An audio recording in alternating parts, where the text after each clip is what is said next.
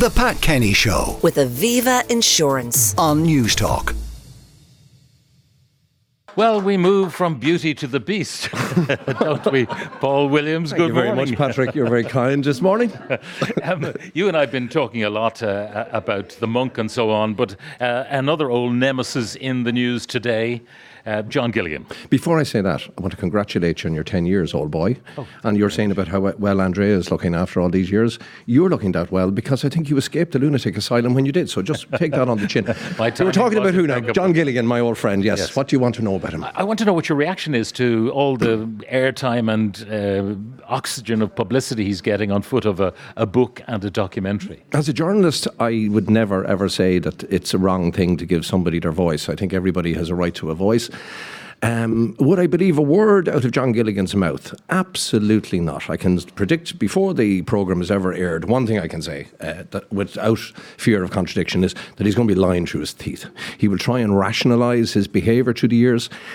Let me use that old term I've always gotten in trouble for using through the years, and I've used it many times to you, Pat, not on you, but about other people. The only way you can describe John Gilligan is that he is an absolute and total and utter scumbag. He always was, he always will be.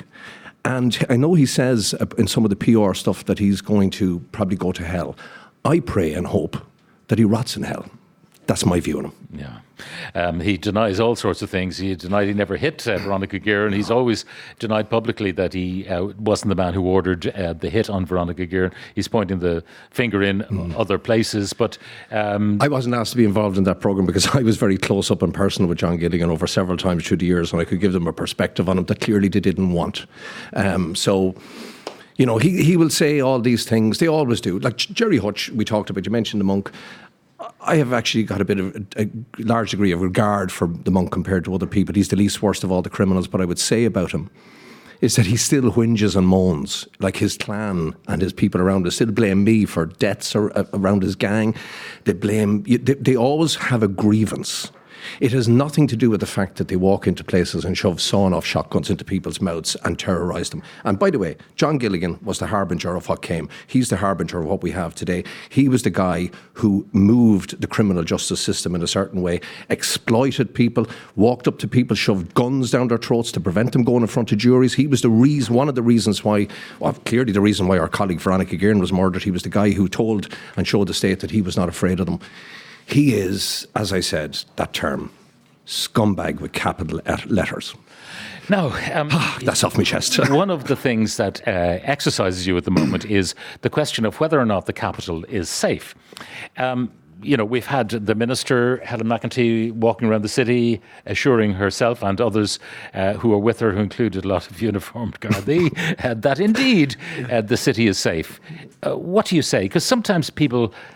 You know, they see a young fella in a hoodie and they think he's a bad guy. He's just a young fella in a hoodie. And then on another occasion, a guy in a hoodie is an up-close and personal danger. Well, the experience of dealing with the criminal justice system, ministers for justice and police commissioners in this country has been one of, first of all, denial. There's no problem. Nothing to see here. Let's move on. What the narrative from the Garda Commissioner and his senior officers, who have to follow his line, let's face it, is that this was all based on perception. You know, it is perceived, there is a feeling. And in criminology, you would argue that, academics would argue that, you know, like if you look, you have to study the statistics because the statistics tell us a story. And okay, the statistics are showing that last year on year, that, you know, the level of violence on the streets has not increased. However, you have to say that to the, what was it? I think it was 2,353 people who were assaulted and reported assaults in the city centre in the first 6 or 7 months of this year. So what they're saying is that they were prepared then. The minister who walked around the inner city, the roughest area of town, within a phalanx of armed detectives and uniformed Gardaí, she said she felt perfectly safe. The commissioner in charge of Dublin, Angela Willis, who was a very fine police officer, by the way, and destined probably to be the next commissioner, she said it's perception. And one of the interesting things she said last week was that the perception is actually more dangerous than the actual reality. you know, the perception that this is an unsafe city. Then the commissioner fed on to the, you know, the perception theory, saying that it's more a feeling and a belief. And the subtext is that you and I and the media, our colleagues in the media, and the Irish Independent, whatever, are fueling this feeling. So the question I posed in the Irish Independent on Monday was this very simple question. Why in the name of Christ did Helen McEntee, who feels very, very safe in the city, decide to give the Garda Commissioner, who says there's no problem in the city, 10 million yo-yos or euros to create a Garda surge, to create overtime, about 20,000 Garda overtime shifts between now and Christmas, just to make people feel safe? Why didn't they take the money and put it with other money and decide to invest that in diversion projects, sociological projects, whereby you prevent or try to prevent young, innocent children becoming feral thugs and monsters on the street, kicking the heads of people for a bit of fun? Trying to do both, because in a situation where people feel unsafe, then they don't go into the city in the same numbers. Yeah. Fewer people in the city make it less safe, because you have protection when there are eyes on you everywhere, when there's lots of shoppers. The pack and herd, There is a kind of a herd immunity from random violence when there's loads of you there. I mean, when's the most dangerous time? Probably in the evenings. Evening and late at night. Diverted. It's easiest, safest time is early in the morning, because most of the bad boys and girls are still in bed or else in cells somewhere, waiting to see the judge before they're released on bail to come back out and cause more mayhem. Okay, but therefore, if you can reduce the perception of fear by having more police, even if you don't think they're necessary, and the commissioner maybe feels that way, you get more people in, you make the experience of the city a nicer one. People feel safer. Isn't that not a good thing? It ends in December the 31st. So January is going to be a way hay time for the bad boys and girls who are being. Oh, you mean prevented. When the money runs out? The money's going to run. It's only a stopgap measure. The people on the ground, by the way, the ordinary guards, the sergeants, the superintendents, even, will tell you confidentially that they just don't have the resources anymore to fulfil the demands that are placed on them. They're facing enormous demands. Like nowadays, I remember years ago, an instructor in Templemore said, "In years to come." This is about 20 years ago. We will be teaching our staff how to deal with the public when they're telling them, listen, we can't get to you. We can't help you because we don't have the resources. And that is happening now at the moment. Like, cops are overworked. I was aware of a place, there was 20 incidents in Rathfarnham direction in South Dublin on Sunday night, Monday morning. I am aware that as a result of these incidents, it was 3 burglars went around the place trying to break into people's cars.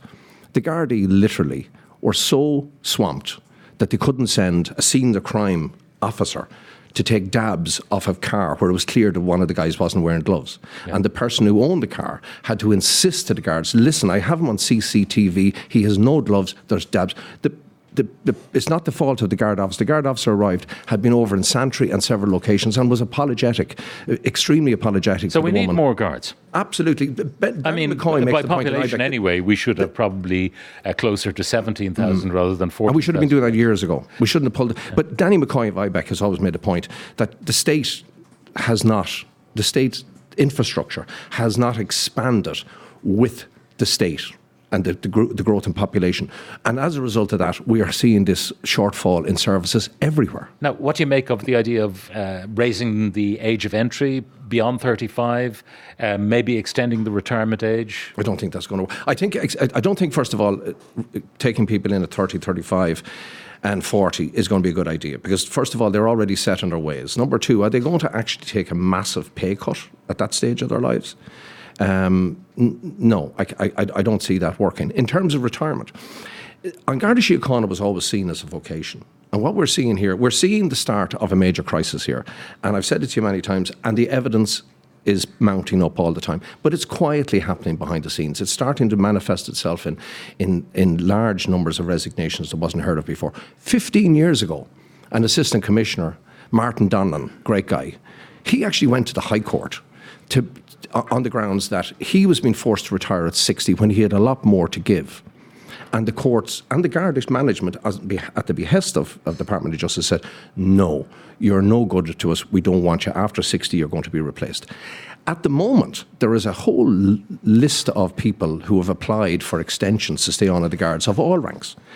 And Drew Harris and his Politburo up in the, what the guards call the Kremlin, by the way, it's well known in the Garda circuits as the Kremlin.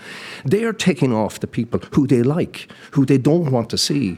So it's a very crude instrument. And in the end of the day, and I've always said this to you, Pat, in the end of the day, it's the ordinary man and woman on the street who are listening to your show, who pick up the phone and dial 999, are not going to get the service they deserve. And the Gardaí, I would say, feel exceptionally let down. Always in the dynamic of industrial relations, you will have tensions. In 30 years of looking at the cops and observing them, this is the most genuine, and when we say that morale is on the floor, this is the real deal this time. And it's manifesting itself, and people are not getting the level of protection they want. Paul Williams, thank you very much for joining us. The Pat Kenny Show with Aviva Insurance. Weekdays at 9 a.m.